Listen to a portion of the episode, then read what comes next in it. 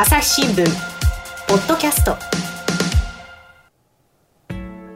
朝日新聞の神田大輔です、えー今回はですね次の時代というメディアの編集長の杉本隆さんに来てもらっています杉本さんよろしくお願いします、はい、杉本です。よろしくお願いします。あの次の時代っていうね、えー名前のそういうメディアウェブメディアですよねはい、そうです。なんですけどこれ何を扱ってるメディアなんですか？これはですね、中小企業のえー、と若手経営者、もしくはこれから後を継ごうと思っている後継者の方々に役立つ情報を届けようというふううん。なメディアをやっています。杉本さんは中小企業の出身なんですか？そうなんです。よ。うち親父がですね、えその中、えー、と東大阪、えー実家があるんですけども、えはいはいはい、はい、まさに今、まだ工場長として現役バリバリで働いていまして、あそうなんですか。そうなんです。いや東大阪って言えばねそういう工場がたくさんあるってこと有名ですもんね。そうなんです。なるほど。じゃあまあそういう出身もあってやっぱりそういうメディアを作ろうと。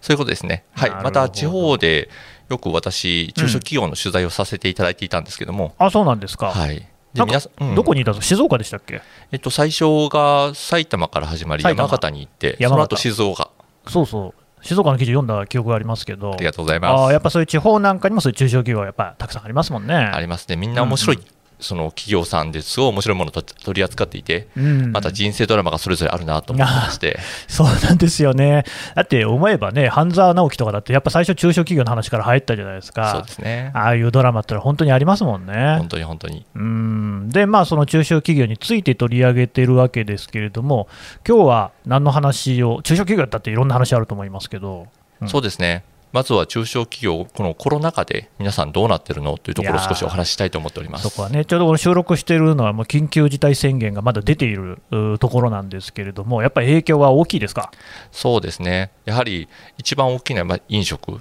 そして観光の方々、宿泊とかもそうですよね。うんうんうんこの方々も待ったなしの状況というところは、えー、と変わらないと思っています。うんただはいはいどうぞただ、そのイベントとかに出てこられる中小企業の方々、結構いらっしゃるんですけども、その方々に話を聞いてると、うんいや、うちは大丈夫ですって答える方が時々いらっしゃるんですよね。あやっぱそこら辺は、おまあ、同じ中小企業ってねそういう枠組みで見ていいのか分かんないですけど、まあ、濃淡が結構あるんですかねそうですね。その新聞で、例えば朝日新聞で中小企業を取り上げられると、うんやはり皆さんやっぱり苦しいところが取り上げられやすいと思っています。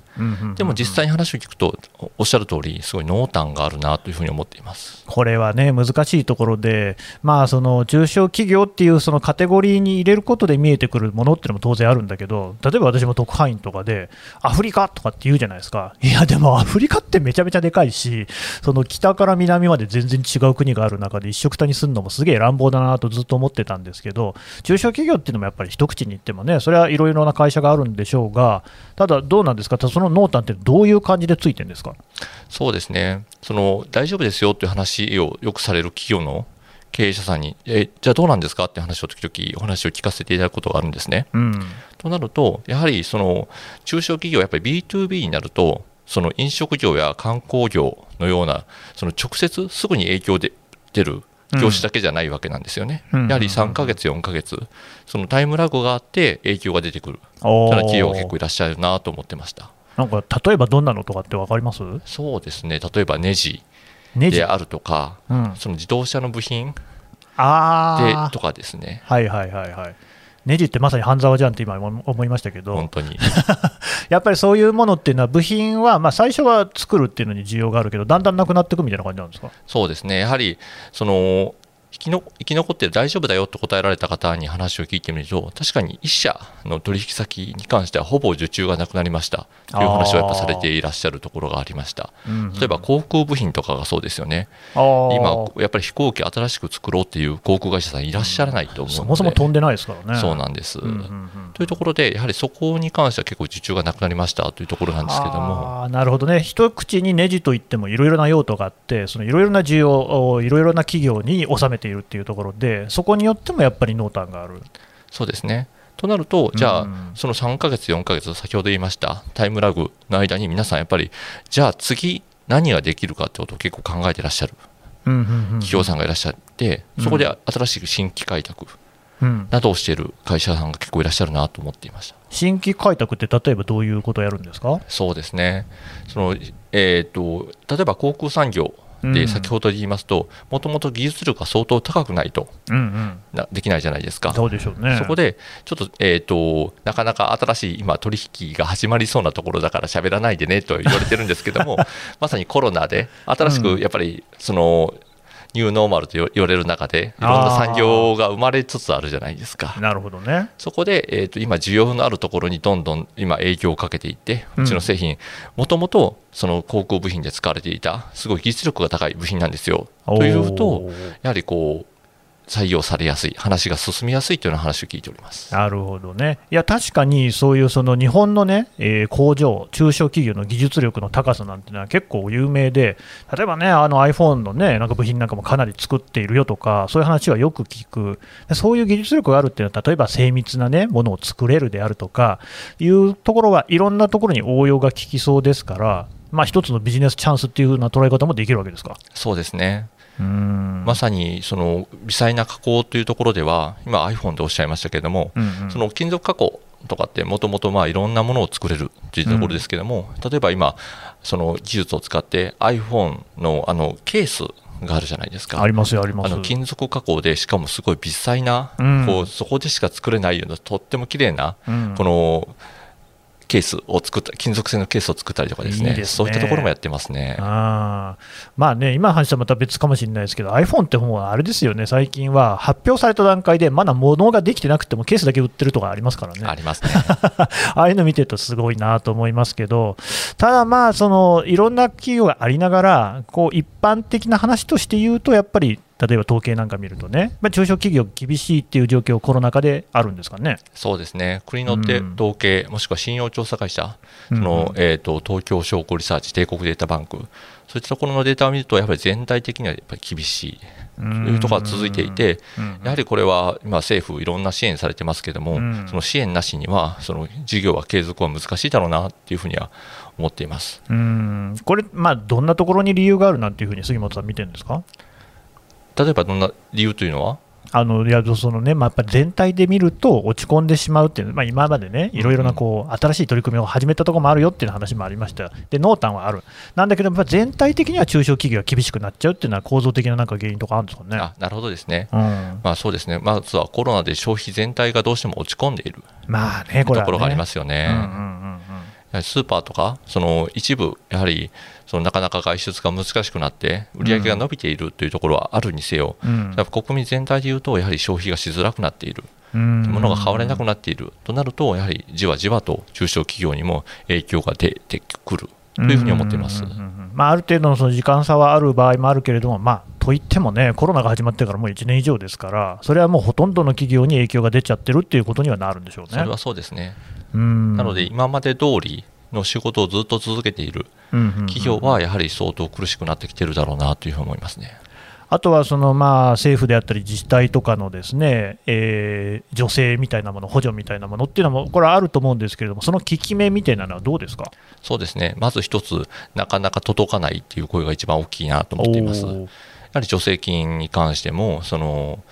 なかなかその申請したけども、う何ヶ月待ってるんだろうという声はあありますよね。なんで届かないんですかね？うー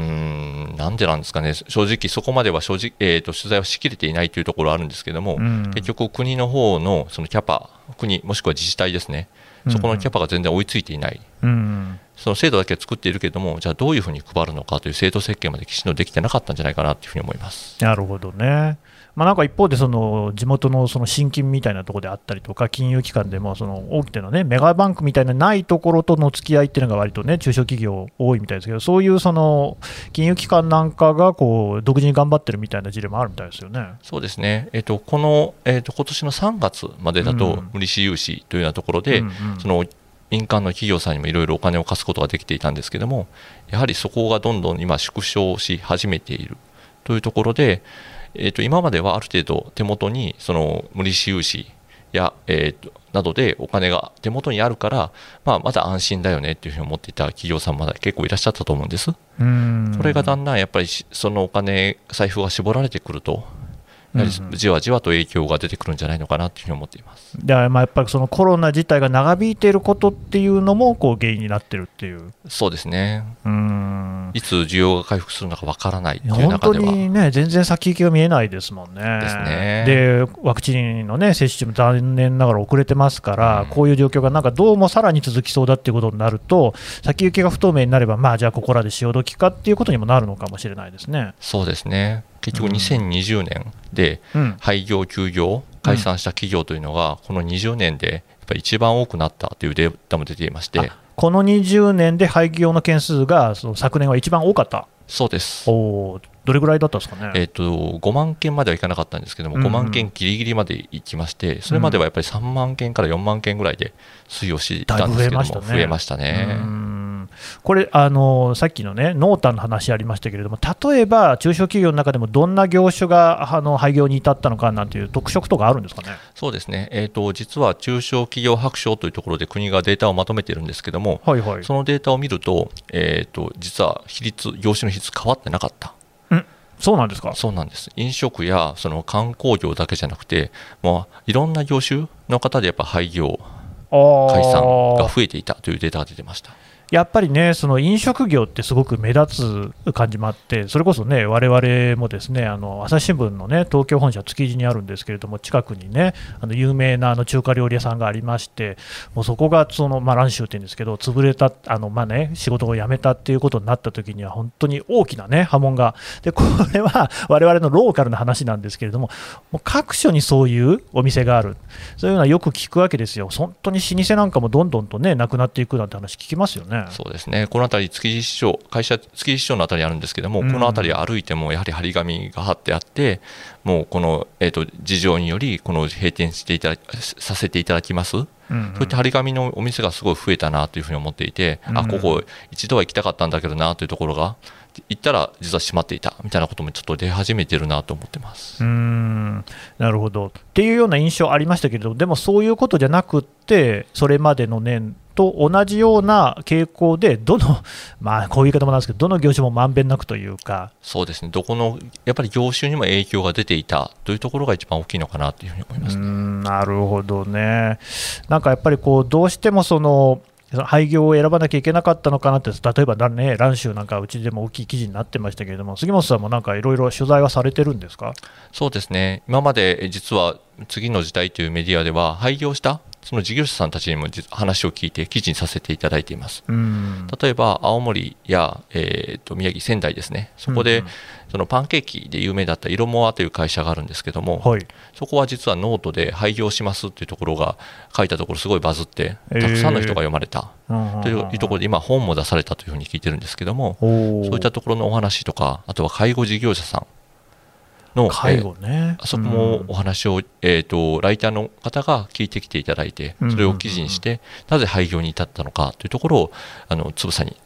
書いていただきました。なるほどね、まあ、詳しいことはね、次の時代で読んでもらいたいんですが、ちょっとかいつまんで、その例えばパンケーキ屋さんって、なんで廃業しちゃったっていうことはああるんですかね？そうですね。すごい地元では人気はいはい。で若者が集まるというところで、うん。どんどん今、えー、と店を広げていた、まさにさなかに突然、コロナがやっていやきた。もう菅さんもね、パンケーキ大好きだって言ってますから、あの人も秋田ですもんね、出身はね。そうですね。う、ん。ぜひ行っていただきたかった。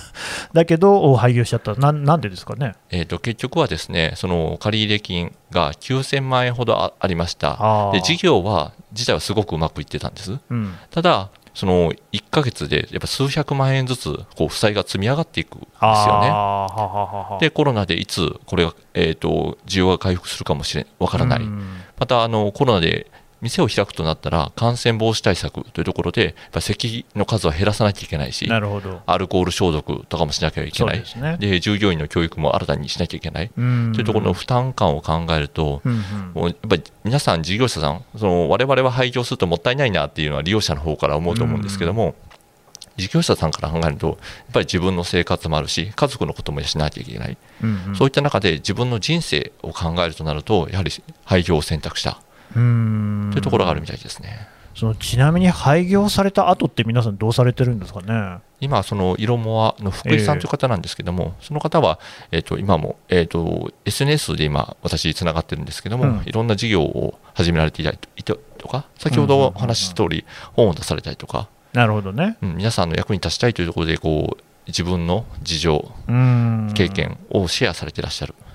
まあそうですよね、パンケーキを食べてもらうっていうのは、このご時世、なかなか難しいかもしれないけれども、まあ、そういう才能を、ね、持った方だったら、他のね、仕事をすれば、そちらの方ではうまくいく可能性っていうのも十分にあるから、いくいつまでもね、いつ終わるかわからないことで、負債がどんどん溜まっていくっていうよりは、そちらっていう決断は、なるほどなっていう感じもしますね。そうですね。多分利用者の方からするとすごい残念だったと思うんですけども、まあね、あの味がもう食べられないって言ったらね、そうなんですよね。取り返しがつかないですからね、そうですね。まあ、でもそういう事情もあると、はい。あと、その介護の話っていうのはどんな話なんですか？はい、介護の方も、えー、と確かコロナでですね始まってしばらくして志村けんさん亡くなられたと思うんです、あショックでしたね。そうですよね、であの時にやはりそう今までリハビリで通っていた高齢者の方々が一気に休会をされたそうなんです。へえやっぱり心理的なそのショックというのが大きかったあそうなんですか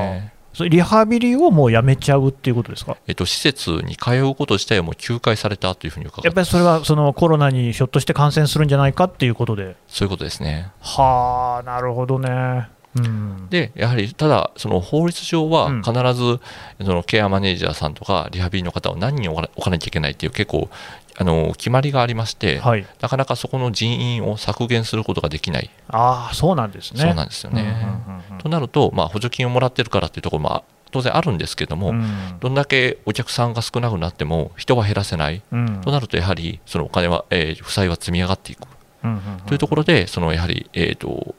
事業として廃業されることを決断されたそうですか、まあやっぱりね、その給料を払わなきゃいけないっていうのは当然ありますし、まあ、一方ででもね、そうやって、ななんていうか、高齢者の方とかにね、じゃあ来てくれっていうことをね、強制することも当然できないですから、なかなか難しい。多分スポーツジムとかもね、いろいろこうね、そういう習い事系、その人が集まるものってやっぱり、ね、習うっていうのは多いじゃないですか、はい、でもこういうところにも中小企業なんてのもあるんでしょうしね。そうですね。うん難しい、やっぱそういうところで継続が難しくなると、廃業に至ってしまうと。そうですね習い事でいうと、そのオンライン化でできたものも結構あるじゃないですか、まあね、そうですね。英会話であるとか、はいはいはいはい。うんあとは何ですかね、ヨガとかも結構オンラインでやえるーところ増えましたよね。うんだそれこそまさにその同じ業種でも濃淡があるって感じですか？そうなんですよね。うんやはり介護、リハビリ関係はやはりその場に行って、そうですねのサービスを受けるっていうことが前提になってしまいますので、やんなきゃいけないし、まあ、ある程度の密着も当然出てきちゃいますもんね。うんただすごい社会的には絶対必要な仕事なんですよね。うんそこはすごいどうすればいいのかなっていうところは。それこそ高齢化社会はね、これからもどんどん進展していくわけで、もうリハビリなんか間違いなく必要なんですけれども、一旦そこで廃業、店を畳むってことになってしまうと、さあ、じゃあもう一回やろうっていうのはなかなか大変ですよね。そうなんですね。やはりこの介護の分野、そのいろんな資格を持った、専門スキルを持った方々が必要なので、その人をまだ集めてくる、このその自分の事業をやるところから、その従業員の方を集めてくるっていうのもすごい難しいことなので、一度畳むとなかなか再起するのも時間かかってしまうのかなと思いますね。うんうんうん。朝日新聞ポッドキャスト。我が家の朝は質問から始まる。古代メキシコでのカカオ豆の使い道は？なんだろう身の回りのことや広い世界のことまでいろんな質問が毎朝君のもとへ。お金だって。毎朝のワクワクが未来を開く。朝日新聞あとあれ、どうなんですかね、その飲食店っていうことでいうと、まあ、その緊急事態宣言の間は、えー、とそれこそ補助金が出てましたよね。はい。で、それをなんか例えば世間でですよ、あのなんかあの休んでね、お金をもらえていいなみたいなことを言う人もいるわけじゃないですか。ああいうの、つ杉本さんから見るとどうですか？うん、まあ、その気持ちは分からなくはないっていうところは正直あるのはあります。ただし、実情を見ていくと、やはり皆さん、そのこれまでやってきた仕事っていうのは継続できないっていう精神的な負担もありますし、うん。でやっぱお店もその場所はずっと借りているのでうん、そこの家賃も払ったりしなきゃいけない、まあ、当然、家賃のその補助とかもありますけれども、うん。それでもやはり負担感っていうのは大きいなと思いますので、どうしてもみんな苦しい時なので、少しでもなんかお金をもらっているところっていうのは、その厳しい目が行きがちなのは、まあ、それは正直あるのかなと思うんですけども、やうん。っぱり皆さん、なんとか続けるために必死に努力されているっていうのが実情だと思います。そうなんですよね、だから実際にその飲食の人がって話聞くと、やっぱりその、まあ、やりたいわけですよね、あの人たちはその美味しいものであったりを作りたいし、あるいはそれをこうお客さんに食べてもらうっていうような、ね、ところに関して、それがあのまさに生きがいというか、そのために生きてるっていうような人たちだから、完全にそれ取り上げられてるわけで、そこはもう全然お金じゃ全く埋まらないわけですよね。そうですよね。うーんなんかね、まだそういう話を聞いていくとなかなか難しいなっていう感じもしますけれども、うん、でもまあそういうコロナの中で、でもこう新しいきっかけをつかんでいる企業もあると。そうですね。うんやはりこう一番大きいのは皆さん EC サイトを使って、これまでは B2B でやってたんだけれども、うんこれからはこう自分たちで B2C で販売を進めていこうというところで進めている会社さんも結構今増えているなるほどね。という状況ですね。うんうんうんうん、そういうふうにやっぱりいろいろこうやり方を変えてみると、はい。うん、そういうのはでも比較的皆さん柔軟にやってらっしゃる印象ですか？そうですね。私たちの、えー、とメディアのうんそのやっぱり読者であり、その取材する側である人は、やはり30代から40代ぐらいの若手の経営者の方が多いんですよね。なるほど。そうなると、やはりこうウェブにもリテラシーがあって、結構使いこなす、うんうんうんうん、もちろん最初はでき難しいんですよ、うんただし、すぐあの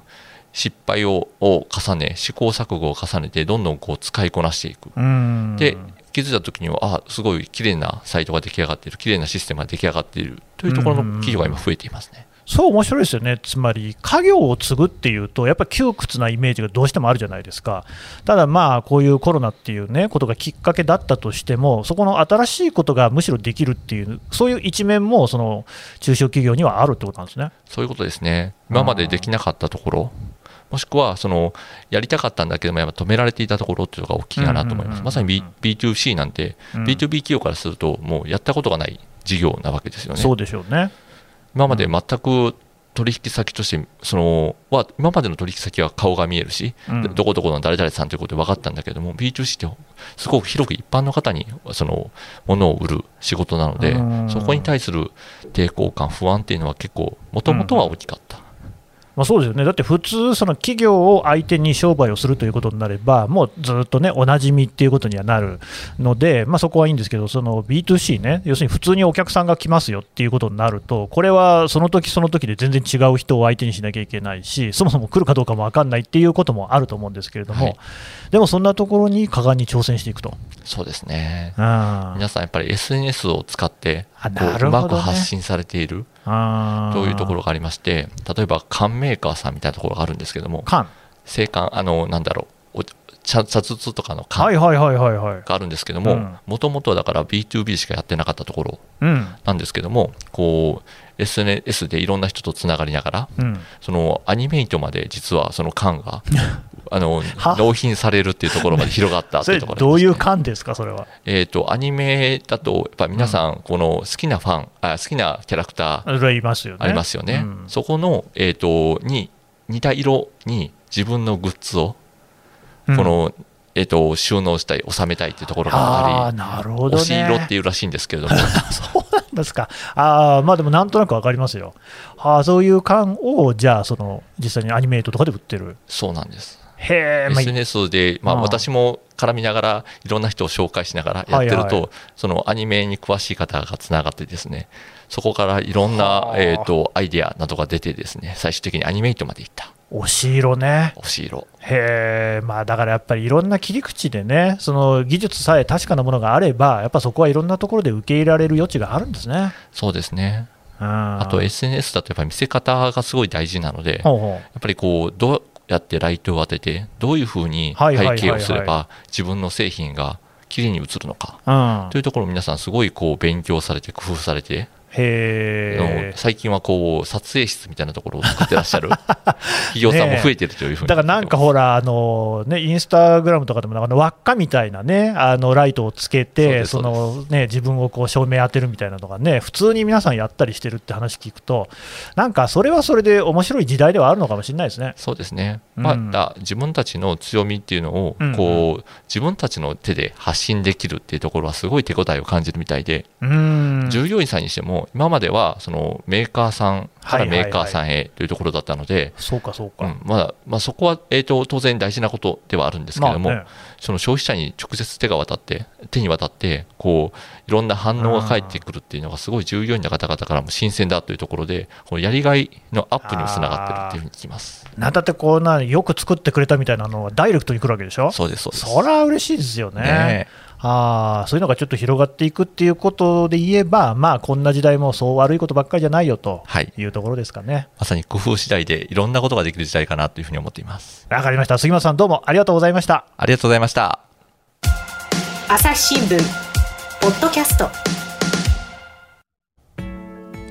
はいというわけでですね中小企業とコロナについて次の時代編集長の杉本隆さんに聞いてきました。で杉本さんこの次の時代っていうねメディアなんですけれどもえーとこれ読もうと思ったらやっぱあれですかね検索で次の時代って入れれば出てくる。はい、カタカナで次の時代というふうに検索していただけると、今ご紹介したような面白い企業さんがたくさん出てきまして、うん。それぞれこう人生をいろんな七珍抜刀などがありながらも今こう前向きにこの中小企業の経営をされていらっしゃる方今から経営をしようと思っていらっしゃる方うん。たちを紹介しております、いやね、いつ言おうかと思ってたんですけど、これ耳で聞いてるとね、次の時代っていうのがね、あの普通に漢字で次って書いて、ひらがなでのって思うかもしれないですけど、そうじゃないよね、カタカナ6文字で次の時代っていうね、